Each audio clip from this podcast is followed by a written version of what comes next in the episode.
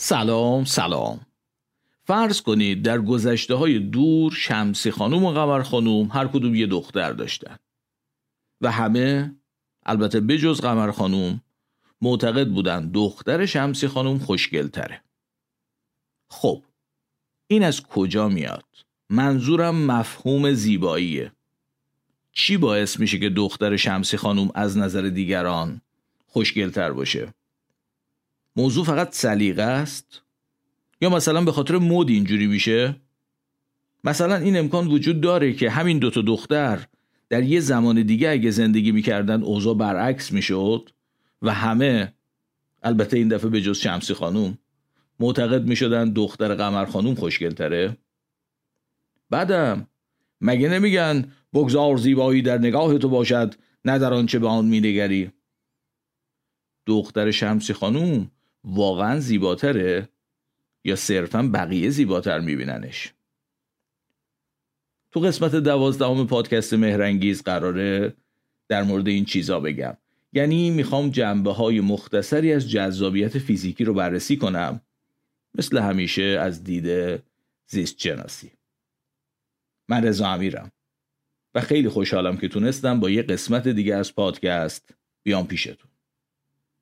اینجا تو این پادکست سعی میکنم با سرک کشیدن به بعضی ویژگی های آدمی زاد، همین جونور عجیب غریبی که خودمون هستیم، کمی خودمون رو بهتر بشناسیم و تو فصل اول بیشتر به موضوعات مربوط به زنان میپردازم. این روشیه که برای احترام به زن و زندگی انتخاب کردم به امید آزادی. اگه این اولین قسمت از پادکست مهرنگیزه که میشنوید، خوش اومدید. امیدوارم این قسمت رو بپسندید و بعداً قسمت‌های قبلی رم بشنوید.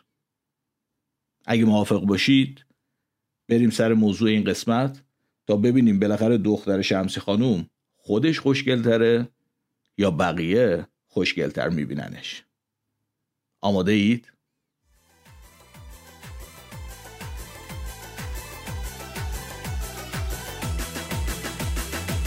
کمر باریک من، شام تاریک من، بیا به نزدیک من، صلح و صفا کن، جفا دیگر بسه، با ما وفا کن. کمر باریک با ما صفا کن، کمر باریک.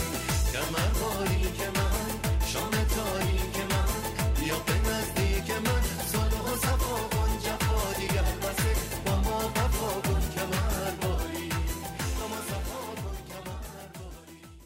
جونم براتون بگه یه علمی هست به نام آنتروپولوژی یا انسانشناسی.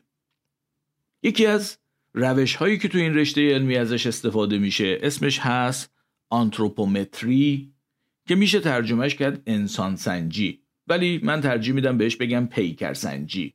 البته پیکر انسان سنجی. احتمالاً از این اسم متوجه میشید. آنتروپومتری به اندازه‌گیری بخش‌های مختلف بدن انسان مربوطه و میشه گفت قدیمی‌ترین و بیشترین دانشمندان این رشته‌ها که همین الان هم در تمام جوامع وجود دارن خیاطا هستن. خیاطا مدام دارن بدن آدم‌ها رو اندازه‌گیری میکنن دیگه. کلاً برخلاف اون چیزی که بعضی‌ها ادعا میکنن میگن اندازه مهم نیست، اتفاقاً اندازه خیلی هم مهمه. به همین خاطر هم است که خیاطا مدام دارن جاهای مختلف بدن آدما رو اندازه گیری میکنن. شما هم البته بهتر فکرتون رو اصلاح کنید. چند تا اندازه مهم تو آنتروپومتری وجود داره که تو این قسمت قراره در موردشون با هم صحبت کنیم. خب اندازه ابعاد بدن: سینه صد، دور کمر پنج و سه چهارم، بوسه سیصد و شصت. زیاد است بابام با من. بله، سینه، کمر و باسن، یا به عبارت دیگه اندازه دور سینه، دور کمر و دور باسن یا لگن. اینا سه تا اندازه خیلی مهم در پیکرسنجی هستن. بر اساس رابطه این سه تا اندازه اندام خانوما به چند فرم تقسیم میشه که مهمترینشون سیب و گلابی و ساعت شنی هن. سیب اینجوریه که وسطش از بالا و پایینش بزرگتره، یعنی اندازه دور کمر، از دور باسن و سینه بیشتره، گلابی هم معلومه دیگه، پایینش بزرگتره، یعنی دور باسن بزرگتر از دور کمر و سینه است. و اما ساعت شنی بهترین فرم اندام زنانه است که اندازه دور سینه و دور باسن تقریبا با هم برابرن، اندازه دور کمر ازشون کمتره. حالا شما ممکنه فکر کنید این سلیقه رضا امیره که میگه بهترین اندام خانم و اندام ساعت شنیه. باشه، ولی استاد سخن سعدی شیرازی هم نظرش همین بوده ظاهرا. میفرماید مگر دهان تو آموخت تنگی از دل من، وجود من زمیان تو لاغری آموخت. تو این بیت میبینید که جناب سعدی دو تا از معیارهای آنتروپومتریک زیبایی شناسی خودشو بیان میکنه، یکی دهان تنگ و دیگری میان لاغر. حالا در مورد دهان تنگ هم راستش یه بحثایی وجود داره، نسبتاً معروف هم هست، ولی من براش مدرک مستندی پیدا نکردم.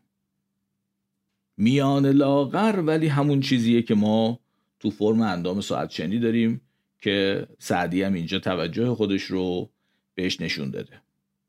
یا مثلا جناب جامی میفرماید ز بس که گشتم از فکر آن میان باریک، ز چشم مردم باریک بین نهان شدم.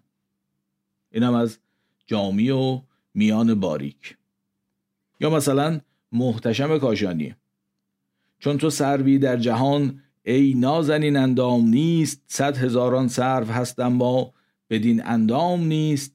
در گلستانی که آن سرو میان باریک هست، در گلستانی که آن سرو میان باریک هست، سر را در دیده باریک بین اندام نیست. اینم از جناب محتشم کاشانی. یا مثلا امیر خسرو دهلوی، میان نازک او را به بر بگیرم تنگ، که از برای گسستن بهانه می طلبد. اینم از میان نازک. و صاحب تبریزی، ایشون خیلی به این مقوله علاقمند بوده، مثلا میفرماید نیست ممکن فرق کردن گر نباشد پیچ و تاب، از میان نازک او رشته زنار را. یا جای دیگری ایشون میفرمایند هست از روز ازل با پیچ و تاب آمیزشی، چون میان نازک خوبان رگ جان مرا. خلاصه که ظاهراً یا من و سعدی و جامی و محتشم کاشانی و امیر خسرو دهلوی و صاحب تبریزی و خیلی های دیگه تو این مورد هم سلیقه ایم یا موضوع چیز دیگه است. نظر شما چیه؟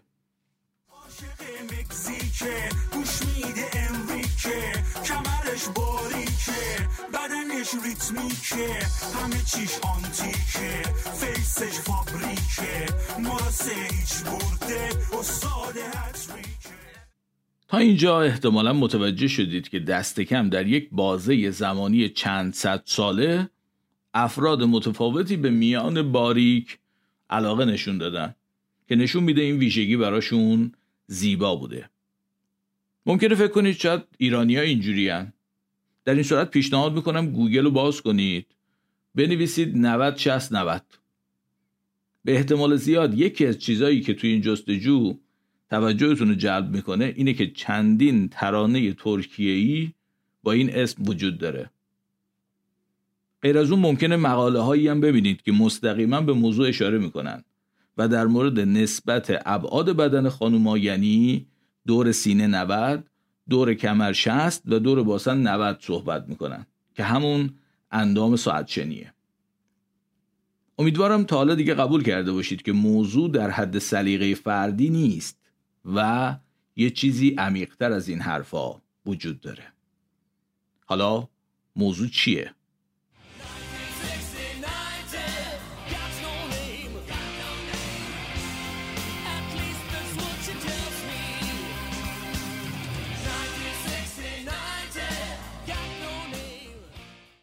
بله، این ترانه که چند ثانیه‌اشو شنیدید تنها ترانه انگلیسی زبانی بود که پیدا کردم و توش میبینید که چندین بار به نود شصت نود اشاره شده بود. اما یک شاخصی وجود داره که به احتمال زیاد اسمشو حداقل شنیدید، بهش میگن بی ام آی یا شاخص توده بدنی. بی ام آی بر اساس رابطه قد و وزن تعیین میشه. اینجوری که وزن شخص رو بر حسب کیلوگرم تقسیم میکنن بر مجذور قدش بر حسب متر. مثلا اگه کسی با قد صد و هفتاد سانتی متر که میشه یک و هفت دهم متر هفتاد کیلوگرم وزن داشته باشه، هفتاد رو تقسیم میکنیم بر یک و هفت دهم به توان دو، میشه بیست و چهار خورده ای و این نرماله. معمولا بی ام آی در محدوده هجده و نیم تا بیست و پنج رو نرمال در نظر میگیرن. بیست و پنج تا سی اضافه وزنه و سی به بالا دیگه اوضاعش خرابه. خلاصه بی ام آی شاخص نسبتا ساده ایه، ولی یه چیزای مهمی رو در مورد سلامتی فرد و پیشبینی احتمال ابتلاع او به بیماری های مثل دیابت نوع دو در آینده نشون میده. از اینجاست که در واقع ماجرای آنتروپومتری، پیکرسنجی با موضوع سلامتی و پیشبینی احتمال ابتلا به بیماری ارتباط پیدا میکنه. تازه داریم میرسیم به بحث اصلی. بی ام آی مثالیه برای اینکه اهمیت شاخصهای پیکرسنجی رو در پیشبینی سلامت و بیماری متوجه بشیم، ولی خیلی شاخص دقیقی نیست. مثلا برای خانم‌های باردار یا افراد در سن بلوغ یا خیلی از ورزشکارا مثل بدنسازا بی ام آی شاخص خوبی نیست. امیدوارم حواستون باشه که فعلا از بحث زیبایی خارج شدم، دارم در مورد سلامتی حرف میزنم. پژوهش‌های متعددی روی اندازه دور کمر و دور باسن و نسبت اونا انجام شده که رابطه خیلی گسترده‌ای بین این نسبت، نسبت دور کمر به دور باسن و سلامتی فرد یا احتمال بیماری در آینده نشون میده. اولین چیزی که تو تمام این پژوهش‌ها دیده میشه اینه که نسبت دور کمر به دور باسن یک یا بیشتر ریسک ابتلا به بیماری‌های قلبی مثل سکته قلبی، دیابت نوع دو و انواعی از سرطان‌ها رو بالا میبره. هرچی همین نسبت بیشتر باشه احتمال ابتلا فرد به این بیماری‌ها بیشتر میشه. جالبه که این موضوع هم تو خانوما و هم تو آقایون صادقه. حالا نسبت مناسب چیه؟ تو خانوما هشتاد و پنج صدم یا کمتر، نسبت دور کمر به دور باسن هشتاد و پنج صدم باشه یا کمتر از اون که مثلا هفت دهم خیلی نسبت خوبیه، و در آقایون نه دهم یا کمتر از اون. جالبه که بدونید حتی اگر بی ام آی در محدوده نرمال باشه ولی نسبت دور کمر به باسن یک یا بیشتر از یک باشه اوضاع خوب نیست. یعنی نسبت کمر به باسن برای پیش بینی اوضاع سلامت و بیماری شاخص بهتری نسبت به بی ام آی.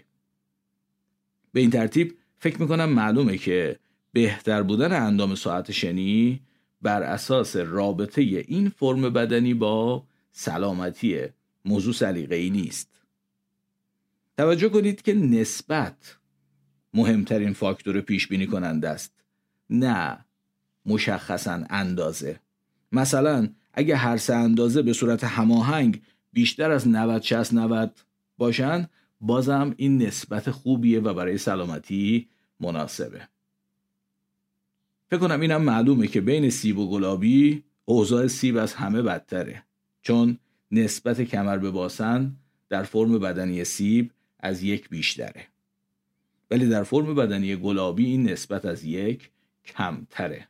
پژوهش‌ها نشون میدن که این نسبت خیلی میتونه پیشبینی خوبی از وضع آینده سلامتی فرد به ما بده.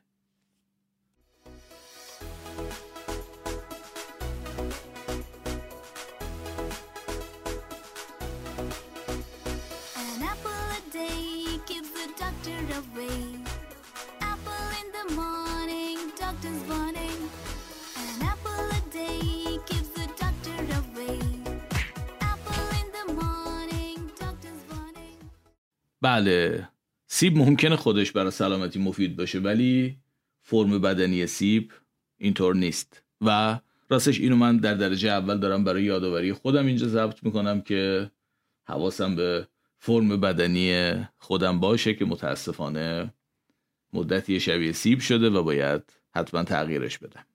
به هر حال در مورد بیماری‌های قلبی عروقی سه تا تحقیق مهم و معتبر دست کم وجود داره. تحقیق زیاده ولی من این سه تا رو دیدم که هر کدوم با بررسی چند هزار نفر در طول چندین سال انجام شدن. مقاله هاشون رو میذارم روی کانال تلگرام که ببینید، خیلی به نظرم جالبن. یکی از این پژوهش‌ها نشون میده که چاقی شکمی یا همون زیاد بودن اندازه دور کمر به تنهایی میتونه ریسک بیماری‌های قلبی عروقی و سرطان رو تا حد خوبی پیش بینی کنه. تحقیق دوم نشون میده که نسبت کمر به باسن بهتر از بی ام آی و اندازه دور کمر به تنهایی میتونه احتمال ابتلا به بیماری‌های قلبی عروقی رو پیش بینی کنه. و سومی نشون میده که نسبت کمر به باسن برای نشون دادن احتمال مرگ بر اثر بیماری‌های قلبی عروقی شاخص بهتری نسبت به اندازه دور کمر به تنهایی.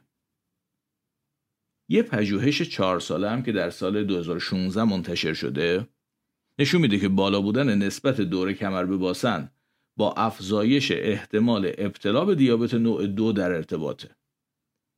و اما یه مقاله خیلی مهم دیگه هم هست که سال دو هزار و دو منتشر شده و رابطه نسبت دور کمر به باسن رو در خانم‌ها با سلامتی، باروری و جذابیت اونها بررسی میکنه.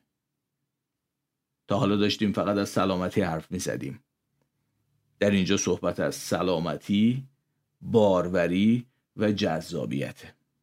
این مقاله رو میذارم روی کانال تلگرام ببینید، بسیار مقاله جالبیه.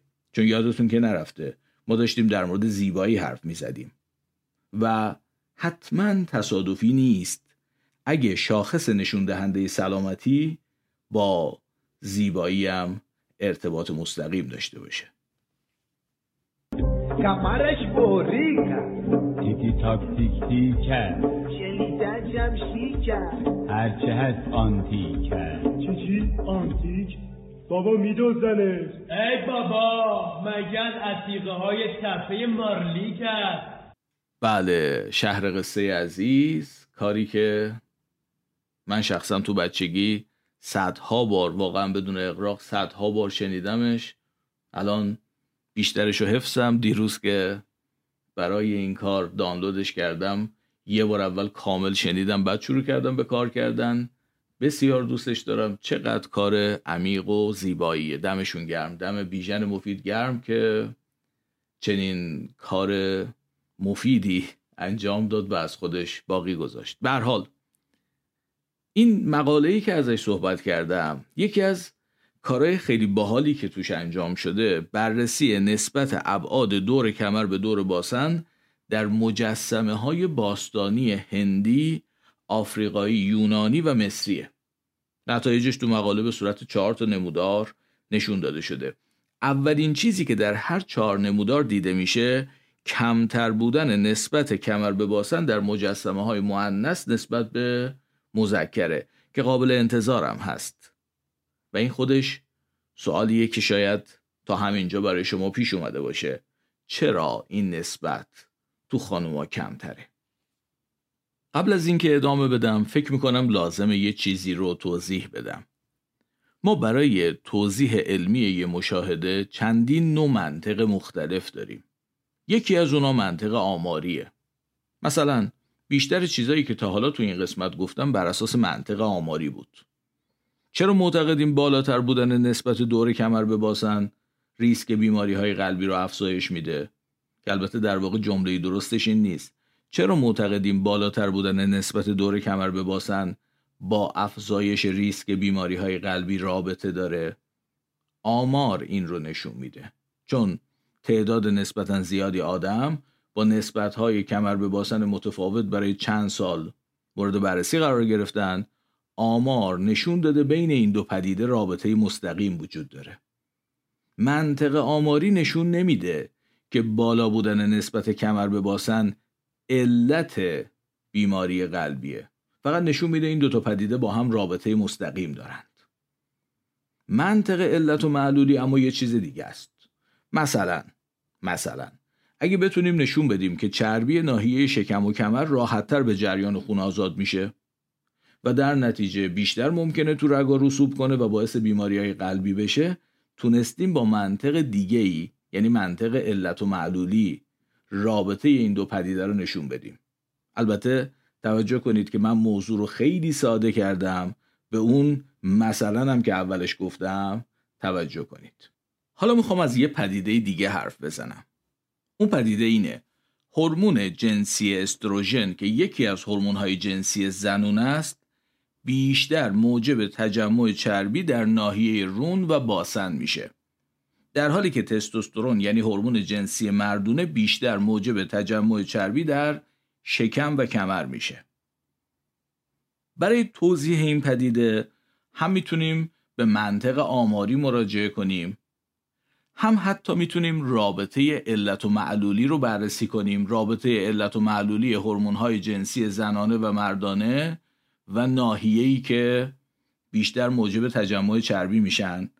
اما میخوام یه منطق خیلی مهم دیگر رو در این مورد بهش توجه کنم، اونم منطق تکاملیه. اگه بخوام منطق تکاملی رو خیلی ساده توضیح بدم، اینجوری میشه که چون این حالت، این پدیده بهتر از حالتهای دیگه بوده، اوضاع این شکلیه.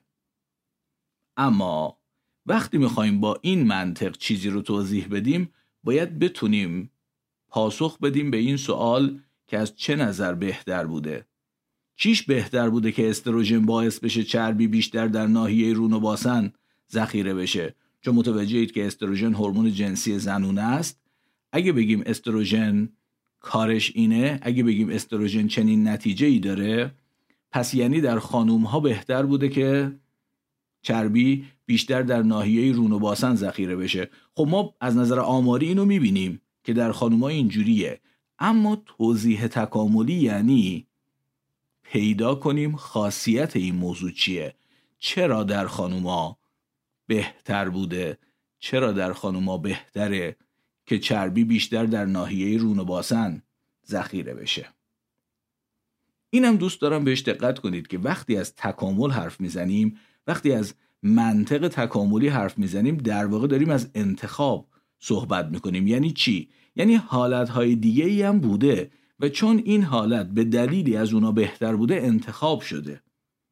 به این ترتیب اگه قرار باشه بیشتر ذخیره شدن چربی در ناحیه رون و باسن رو بر اثر هورمون استروژن، یعنی در خانم‌ها، با منطق تکاملی توضیح بدیم، باید بتونیم بگیم چرا مثلا ذخیره شدن چربی در خانم‌ها در ناحیه رون و باسن بهتر بوده تا اینکه مثلا مثل مردا چربی بیشتری در شکم و کمرشون ذخیره کنند. یه جواب احتمالی خیلی باحال برای این سوال وجود داره: برای حفظ تعادل مادر باردار. چند وقت پیش یه چالشی تو اینستاگرام راه افتاده بود، شاید دیده باشید، اسمشو گذاشتن چالش تعادل. اگه توی خونه هستید، مثلا روی فرش، میتونید همین الان انجامش بدید. اول دو زانو روی زمین بشینید، یه جوری که تمام طول ساق پاهای شما تا زانو با زمین تماس داشته باشه. حالا بدون اینکه در وضع پاهاتون تغییر ایجاد کنید، تنه رو به سمت جلو خم کنید، کف دوتا دستتون رو بذارید روی زمین. در واقع الان هنوز ساق پاهای شما کاملا در تماس با زمینه، ولی وزن تنه رو دستا دارن تحمل میکنن. حالا تو همین وضعیت دستتون رو خم کنید، آرنجا رو بذارید زمین، کف دوتا دستتون رو بذارید زیر چونتون. الان وزن سرتون توی کف دستاتون داره تحمل میشه. حالا وقتشه که حرکت اصلی رو انجام بدید. دوتا دستتون رو با هم از زمین بردارید، ببرید پشتتون. سعی کنید تعادلتون رو بدون دستا حفظ کنید. آقایون بهتر مراقب صورتشون باشن. البته اینو قبلش بعد میگفتم، چون بیشتر خانوما میتونن تو این چالش تعادل خودشون رو حفظ کنن، ولی آقایون معمولا با صورت میرن تو زمین. ما نگه میدارم بس بگه ما پیمانم میرم خب بیا بیا از بالا بیا از بالا خب بگیم داتا دست خب آرنج آرنج نمیشه تو میتونی صدای زوج ورزشکار پیمان و لیلا رجبی رو شنیدید که داشتن چالش تعادل انجام میدادن لیلا به خوبی تونست تعادلش حفظ کنه و پیمان با صورت رفت تو زمین. چرا خانوما این کارو به راحتی انجام میدن؟ چون مرکز ثقل بدنشون پایین تره. بخشی از علت این که مرکز ثقل بدن خانوما پایین تره، تجمع بیشتر چربی در ناحیه رون و باسن خانوما نسبت به آقایونه. اما شما که فکر نمی کنید اهمیت تکاملی این موضوع این باشه که خانوما بتونن چالش تعادل رو بهتر از آقایون انجام بدن. خوبه که اینجوری فکر نمی کنید، چون احتمالاً منطق تکاملی این موضوع همونه که قبلا گفتم. حفظ تعادل بدن مادر باردار، مخصوصاً در ماه‌های آخر بارداری. خب کم کم داریم میرسیم. فرض کنید حدود دویست هزار سال پیش جایی در شرق قاره آفریقا تعدادی سیب و گلابی و ساعت شنی داشتن کنار هم به خوبی و خوشی زندگانی میکردن. سیبا دست کم دو تا مشکل داشتن که البته اون موقع هیچ کس ازشون خبر نداشت. اولا شانس ابتلا به بیماری‌های قلبی و دیابت و سرطان تو سیبا بیشتر از گلابی‌ها و ساعت‌های شنی بود. دوما سیبا احتمالاً استروژن کمتری از بقیه داشتن و تستوسترونشون بیشتر بود. چون هورمونای جنسی اینجوریه که توی جنس مخالف هم به طور طبیعی وجود داره ولی مقدارشون باید کم باشه. تو مردم استروژن هست، باید مقدارش کم باشه. تو زنم تستوسترون هست ولی باید مقدارش کم باشه. حالا وقتی یک خانومی اندامش به فرم سیبه، میشه یه جوری نتیجه گرفت که این احتمالاً تستوسترونش کمی بیشتر از بقیه خانوماست و یا استروژنش کمی کمتر از بقیه خانوماست. این موضوع میتونه روی باروری چنین خانومی اثر بذاره و البته میدونید که آمار هم همینو نشون میده، یعنی پژوهش‌های جدید از نظر آماری نشون میده که اندام سیب در باروری هم کمی از بقیه فرم‌های بدنی خانوم‌ها ضعیف‌تر عمل میکنه. من این مقاله رو حتما براتون روی کانال تلگرام میذارم و بهش یه نگاهی بکنید. مقاله‌ای که ازش صحبت کردم مربوط به سال دو هزار و دو که نسبت کمر به باسن رو با سلامتی، باروری و جذابیت خانم‌ها رابطش رو بررسی میکنه. به هر حال سیبا هر دوی این مشکل‌ها رو داشتن. هم اوضاع سلامتیشون خیلی خوب نبود، هم اوضاع باروریشون، به خاطر اینکه احتمالاً استروژن کمتر و تستوسترون بیشتری داشتن. اوضاع گلابیا از این دو نظر بهتر از سیبا بود، اما احتمالاً تو شیر دادن به بچه‌هاشون خیلی خوب نبودن. اوضاع ساعت شنی هم که معلومه. اما هر سه گروه یه مشکل مشترک هم داشتن. هر کدوم برای بچه دار شدن به همکاری دست کم یه مرد احتیاج داشتن. حالا چرا دست کم؟ این خودش راستشو بخواین یه قسمت کامل میخواد و امیدوارم فرصت بشه اون قسمت رو حتما بسازم در آینده. حالا فرض کنید، فقط فرض کنید که در طرف مقابلم سه جور مرد وجود داشته: سیب دوست، گلابی دوست و ساعت شنی دوست. این رو هم فرض کنید که موضوع علاقه به سیب یا گلابی یا ساعت شنی به ژن‌های این مردا بستگی داشته. راستش مثل همیشه دارم موضوع رو خیلی ساده می کنم ولی هیچ کدوم از این دوتا فرض از اساس غلط نیستند. هم میشه که سه جور مرد که هر کدوم یکی از این فرمای بدنی براشون جذاب بوده وجود داشته باشه و هم اصلا دور از ذهن نیست که این جذابیت هر کدوم از فرمای بدنی به ژن‌های اون مردها بستگی داشته. نتیجه روشنه. مردان علاقمند به ساعت شنی، یعنی اونایی که ساعت شنی براشون جذابتر از دوتا فرم بدنی دیگه بوده، بدون این که اصلا روحشون خبر داشته باشه ماجرا چیه، شرکای بهتری رو برای انتقال ژنای خودشون به نسل بعدی انتخاب میکردن و احتمالاً صاحب بچه های بیشتری میشدن، بچه هاشون با نسبت بیشتری زنده میموندن، بچه هایی که ژن علاقه به ساعت شنی رو از پدران خودشون به ارث برده بودن. و این ماجرا بازم ادامه پیدا میکرد. مدام مردان ساعت شنی دوست به خاطر اینکه جفت بهتری رو بین زنها انتخاب میکردند، بچه های بیشتری داشتن، شانس بقای بچه هاشون که حامل ژن‌های علاقه به ساعت شنی بود بیشتر میشد. بعد از هزاران سال علاقه به ساعت شنی، جذاب بودن ساعت شنی برای فرد در اکثر آدم‌ها وجود داشت. در ادامه این روند ژن‌هایی که موجب جذابیت ساعت شنی میشد گسترش پیدا کرد، در اکثر آدم‌ها وجود داشت. سعدی و جامی و محتشم کاشانی و امیر خسرو دهلوی و صاحب تبریزی و دیگران نمیدونستن دلیل علاقهشون به میان باریک چیه. فقط یه جوری از تو، از داخل میدونستن که بهش بیشتر علاقه دارن و البته احتمالا فکر میکردن که خب این بدیهیه دیگه، دوست دارم، این خوشگله. نه، واقعیت اینه که حالا امیدوارم این معنا به شما منتقل بشه که خوشگل بودن بدیهی نیست، این علت داره. ماییم که یه چیزی رو خوشگل میبینیم، ماییم که او برامون جذابه، ماییم که او رو زیبا ارزیابی میکنیم و اینم خودش یه علت داره که حالا تونستیم با منطق تکاملی در موردش توضیح بدیم. و البته راستشو بخواید من تردید ندارم که من و شما امروز جای بهتری نسبت به اونهایی که زیبایی میان باریک رو بدیهی پنداشتن وایسادیم. من تردید ندارم که من و شما تو جای بهتری نسبت به اونا و اکثریت قریب به اتفاق آدمای دیگه که تا حالا روی زمین زندگی کردن وایسادیم. میدونید چرا؟ توضیح جواب این سوال یکی از مهمترین دلایلیه که من به خاطرش این پادکست رو درست کردم. یکم فکر کنید، برمیگردم و دلیلشو میگم.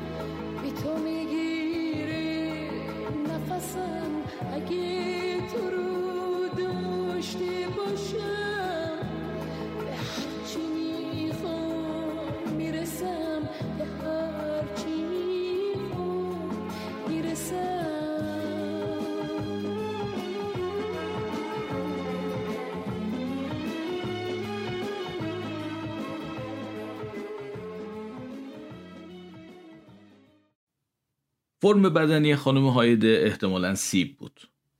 به پنجاه سالگی هم نرسید. ولی چه اهمیتی داره؟ مگه ما خانم هایده رو به خاطر فرم بدنیش میشناسیم؟ ما آدمیم.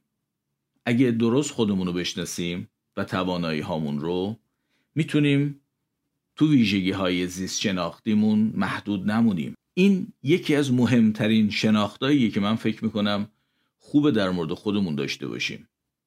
اول لازمه بدونیم که ما توی سیستم زیست شناختی به وجود اومدیم.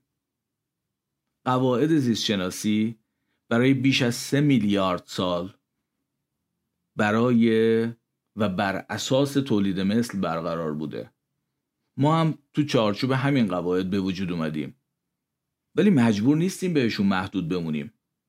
چرا ساعت شنی از سیب بهتره؟ به خاطر شانس بقا و تولید مثل. چرا ما به صورت غریزی ساعت شنی رو از سیب زیباتر میبینیم؟ به خاطر شانس بقا و تولید مثل. ولی ما آدمیم ما چیزای مهمتری از بقا و تولید مثل، یعنی تنها معیارهایی که زیست شناسی در تمام مدت قبل از ما بر اساسشون پیش میرفته داریم. بقا و تولید مثل تنها ارزش هایی هستن که برای میلیون ها سال موجودات زنده و سیستم زیستی رو به جلو حرکت داده و ویژگی های موجودات زنده رو شکل داده تا به ما رسیده، از جمله جذابیت ساعت شنی رو ویژگی های زیستی شکل داده. اما ما آدمیم. اولین تفاوتی که با باقی موجودات زنده داریم اینه که میتونیم این ماجرا رو بفهمیم. میتونیم بفهمیم که چرا یه چیزایی برامون جذابتر از چیزایی دیگه است. و از اون مهمترین توانایی رو هم داریم که لزوماً از ارزش‌های زیستی پیروی نکنیم. امروز یه خانم یا آقا با فرم بدنی سیب میتونه با شناخت این موضوع و با دونستن بیشتر بودن ریسک بیماری هایی که به خاطر فرم بدنیش تهدیدش میکنه مراقب سلامتی خودش باشه و اینجوری به بیماری قلبی و دیابت و سرطان دهنکجی کنه، عمر طولانی هم داشته باشه. امروز ما میتونیم تو آدمای دیگه جذابیت های خیلی بیشتر و مهمتری از فرم بدنیشون که صرفاً به درد تولید مثل میخوره ببینیم و به اونا توجه کنیم. چیزی که همین الان در دنیای اطراف ما خیلی زیاد وجود داره ساعت شنیای بدون مغزه. کدوم به نظر شما زیباتره؟ یه سیب هوشمند و خلاق یا یه ساعت شنی ابله؟ حالا امیدوارم جمله آندره ژید، نویسنده فرانسوی، در کتاب مائده های زمینی رو بهتر متوجه بشیم. بگذار زیبایی در نگاه تو باشد، نه در آنچه به آن می‌نگری.